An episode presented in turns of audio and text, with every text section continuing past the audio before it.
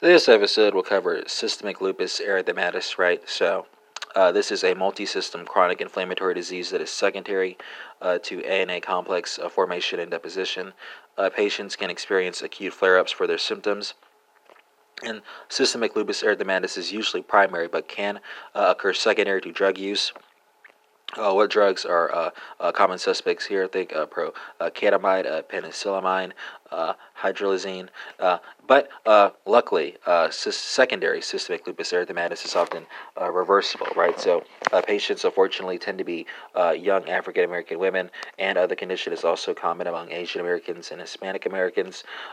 Here, uh, findings by organ system um, will uh, often include the following, right? So, uh, if, if it's constitutional, uh, then think fatigue, weight loss, and fever. Uh, if it's in the gastrointestinal tract, think uh, peritonitis. if it's hematologic, think thrombocytopenia, hemolytic anemia, and leukopenia. if the central nervous system is, is, system is involved, look for seizures, neuropathies, headache. if the cardiovascular system is involved, think pericarditis, pericardial effusion, uh, Libman-Sacks endocarditis.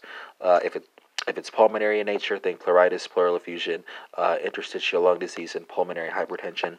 If it's renal in nature, think nephritis and uh, nephrosclerosis, uh, which can lead to renal failure.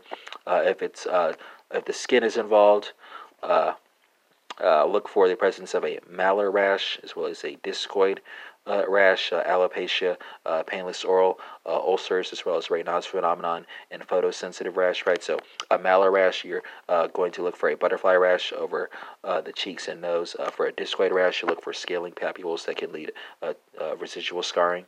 And for musculoskeletal cases, right, think arthritis, right? that typically involves the hands, right?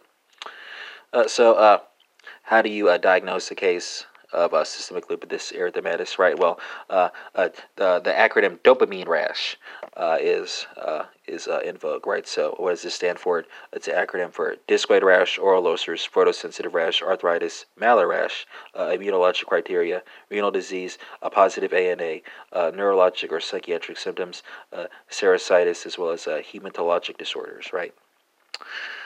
Uh, diagnosis is clinical and requires at least uh, four of the 11 criteria in dopamine rash. Uh, uh ANA will be highly sensitive but non-specific, uh, while your anti-DNS uh, I'm sorry, your anti-DS DNA and anti-SM antibodies will be highly specific. Uh, drug-induced lupus is associated with anti-histone antibodies. Here you want to obtain an anti-cardiolipin antibody and lupus anticoagulant assay uh, to screen for antiphospholipid antibody syndrome in patients with SLE. And of course, there is a, a podcast on uh, neighboring uh, uh, channel uh, under the same umbrella, right? Island Coolers for the Internist, where I cover antiphospholipid antibody syndrome in more detail. Here, it should be noted that most patients with antiphospholipid syndrome do not have full-blown systemic lupus erythematosus, right? How do you treat systemic lupus erythematosus?